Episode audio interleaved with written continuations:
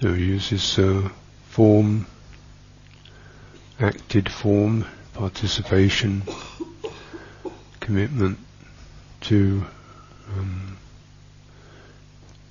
show us what's the most important thing. Mm. Obviously, what's manifest is changing all the time. Sights, sounds, feelings, sensations, impressions, changing all the time. Pleasant, unpleasant, mysterious, unresolved, comfortable, so forth. All this kaleidoscope of manifestations. Mm, mm, trying to find out what, what what is there in this? What's what's the thing? What's the way through? What's the clear point? What's the what's where's the potential? Remembering there is the potential, and uh, it's it's there. It's important to keep going back to the potential for Buddha. Buddha, the clear mind, clear chitta.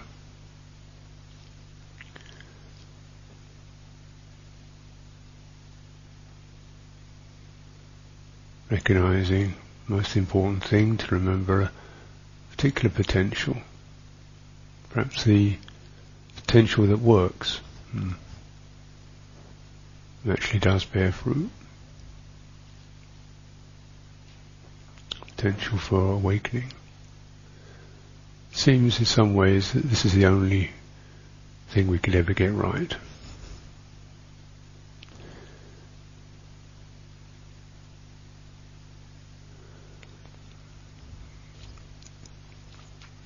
It's not really ideal, idealistic. It's very pragmatic. So certainly mm, go through periods of, uh, or have been through periods of extreme disillusionment with uh, life and human society, human potentials. See, uh, we seem to be going from one crisis to the next, and uh, poor leadership and corruptions and greed and people being nasty to each other, and uh, somebody comes up with another another kind of great idea that turns wrong, you get rather cynical after a while, uh, realizing somehow there is this people are still trying to get it right. Yeah, that's, that's beautiful. He's trying to get it right, uh, and there's this potential. I wish to get it right. We do want to get it right, uh, and the the particular piece that the Buddha presents is, yeah, yeah, yeah, yeah, that's the right idea, but actually you've got to hit the mark. Uh, and uh, the mark is where the manifestation pauses and something opens. Where the running on of one's mind, one's energies, is going towards something, looking for something, hoping something, fighting something, struggling with something, trying to figure something out, trying to make this work, and then you stay with that, and at a certain point, it, something dawns on you. You open up, you accept the conflict. Not accept it in a kind of passive way, but receptive doesn't seem passive and receptive. It's receptive. You're very awake, alive. You're not. You haven't. You're not been defeated. You're not collapsing. You're awake to. Oh, this is the struggle. This is the. Feels like this. This is the hunger. This is the pushing. This is the projection. Feels like this. And your chitta, your awakeness, your awareness expands beyond it. So most of our mental movements are aiming towards a desirable result. Perhaps more ease, more comfort, more clarity, more understanding, And we've got something that's kind of creating possibility.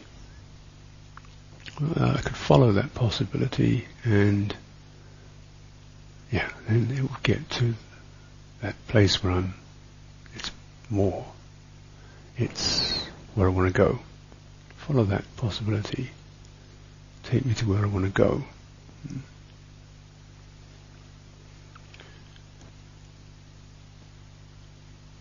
Right? Then we come to a place of awakening. Where do you want? Why go anywhere? There's another movement which is just about opening to the manifest and how the manifestations, the impressions, the mind's movements,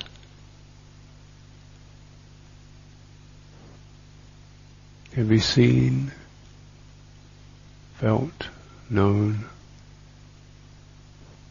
experienced, allowed. There's no particular engagement with them. No approval or disapproval. And noticing with that when its moment of, of engagement changes, the mind releases.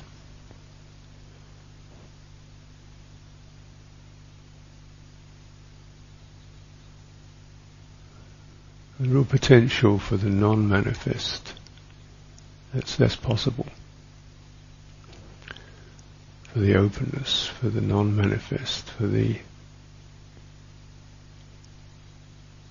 cessation of mental creations.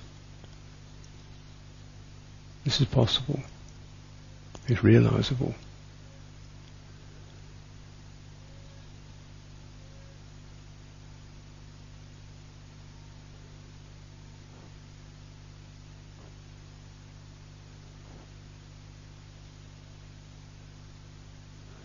Particular point is as meeting dukkha, meeting the conflicted, the disagreed, place where we chafe or rub or want something or resist something. Recognizing the energy of wanting, resisting as it is.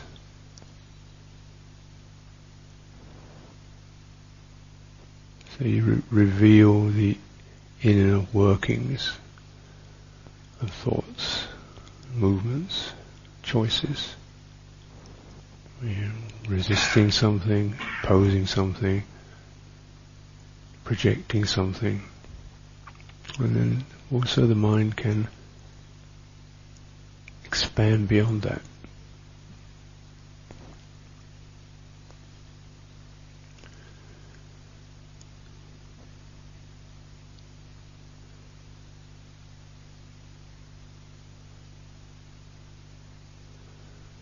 Well, the simplest axis for this uh, practice is being with other people.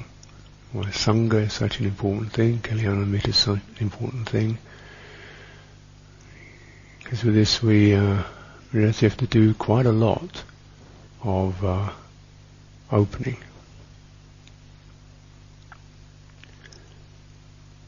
Otherness, manifestations, people affect us strongly. Interested, curious, uncertain, mm. slightly chafing sometimes. People, somebody walks too loud, or they crash their chair, or what's he doing that?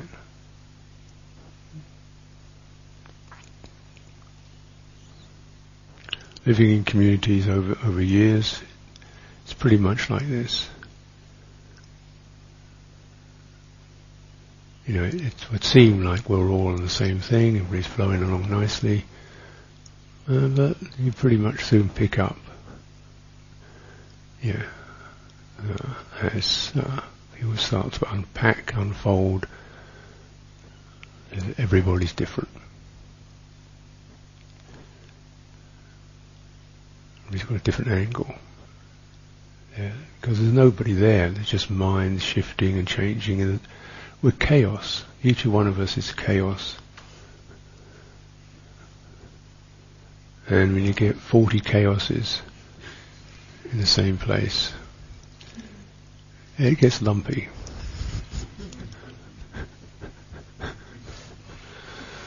And that's that's the beauty of sangha. Not that it's always because eventually you just have to do a lot of swallowing and releasing to to you, are trying to find places you can hang out and not be noticed, not be bothered, kind of find your little piece of territory. Generally in communities that starts to you see people trying to carve out their little pitch, a little place where they can get away and there's always this sense you've got to come back and dissolve. Doesn't like that. Be with this situation.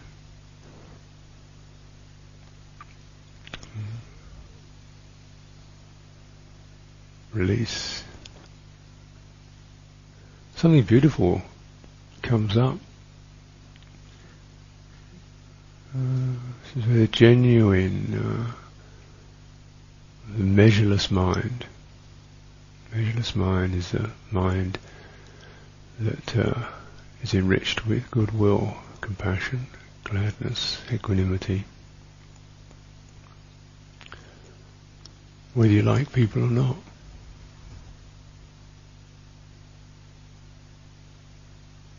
Whether you understand, have the same thoughts, that's not quite what it's about. It's a different it's the it's the kind of qualities of love that occur after you've disliked everybody,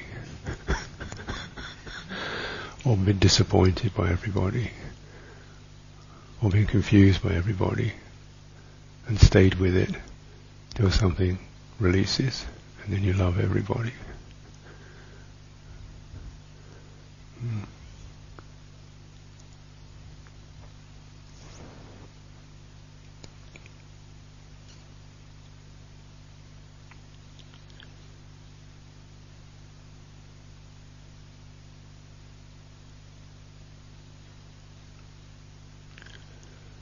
Certainly one of the images that comes to mind, in the early, early days, at, uh, most of the monasteries, early days, they always seem to be cold, because there's never enough resources, money to get the heating system working, or just because we generally get derelict properties because they're the cheapest. You get some derelict place you move in and it's damp and it's cold. And things don't work because it's sort of semi-derelict when you get it always been that way. Well, most places I've been at anyway. You just have to work on it. Yeah, the aim is you'll get it. Yeah, in a few years, it'll be alright. Of course, it never is. In a few years, but you say that a few years when you're sitting there and it's cold and damp. Years is a long, seems a long time. I mean, like more than half a second of displeasure is too long as far as my mind goes. And you sit there realizing you're stuck in this and it's not going to get better immediately. You look around and everybody else knows that. And we have this kind of morning meetings where it's the same meeting every day. Same people, same porridge, same tea, same announcements every day. So and so do this, so and so do that. And somebody giving exhortation about rising up or practicing this out on the same thing. You look across the room and there's this same pair of eyes looking at you with the same kind of numb stare. thinking, oh dear, what happened to the glorious, joyful company marching to Nibbana? just kind of get a sense of there's the suffer, there's the struggle, and we're still here. There's the struggle. And we're still here. What's here? Really here.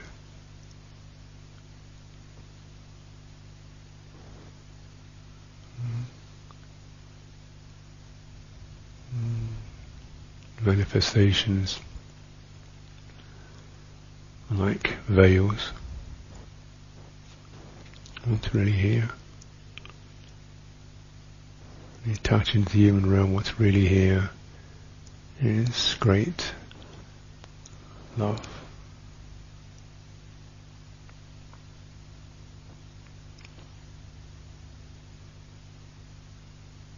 Sense of which it's uh, the heart just opens and it bears presence with all all the manifestations, giving attention, sympathy, acceptance, encouragement, compassion.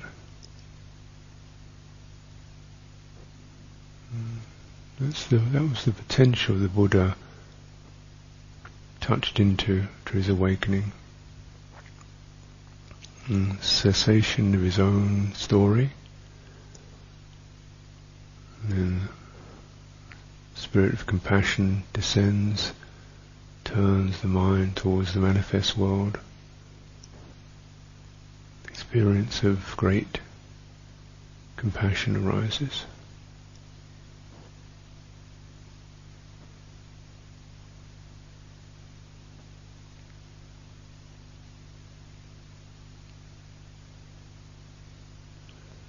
And it doesn't have, then the world doesn't have to be that, that good. The body doesn't have to be that good. Mm. Place you live in doesn't have to be that good. People don't have to be that good. Your feelings, your mind states don't have to be that great. It's just enough, you know. It's like the uh, Thai saying is before you die, is I can live with it. I can be with it. That's the pass mark. Be with. Stand next to. Till the point comes of where letting go can arise. It's not letting go of um, the situation, but letting go of the heart of the of the struggle. Mm-hmm.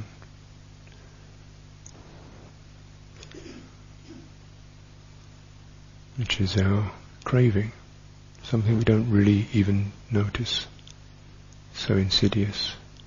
Craving for a future, affection, things to be right, whatever that is. Something that's never happened and yet we still crave it. Mm. What's always here is not subject to craving. We already have it.